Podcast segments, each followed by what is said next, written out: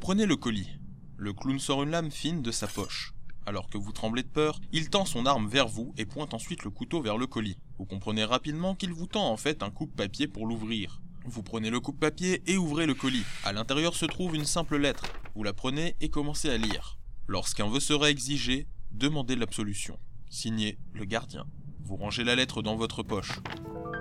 Bravo, vous avez trouvé un indice. Vous pouvez noter que vous avez la lettre. Elle sera probablement importante pour la suite. N'oubliez pas cette information. Après cela, vous décidez de partir dans la direction indiquée par le clown. Lancez le fichier audio numéro 43.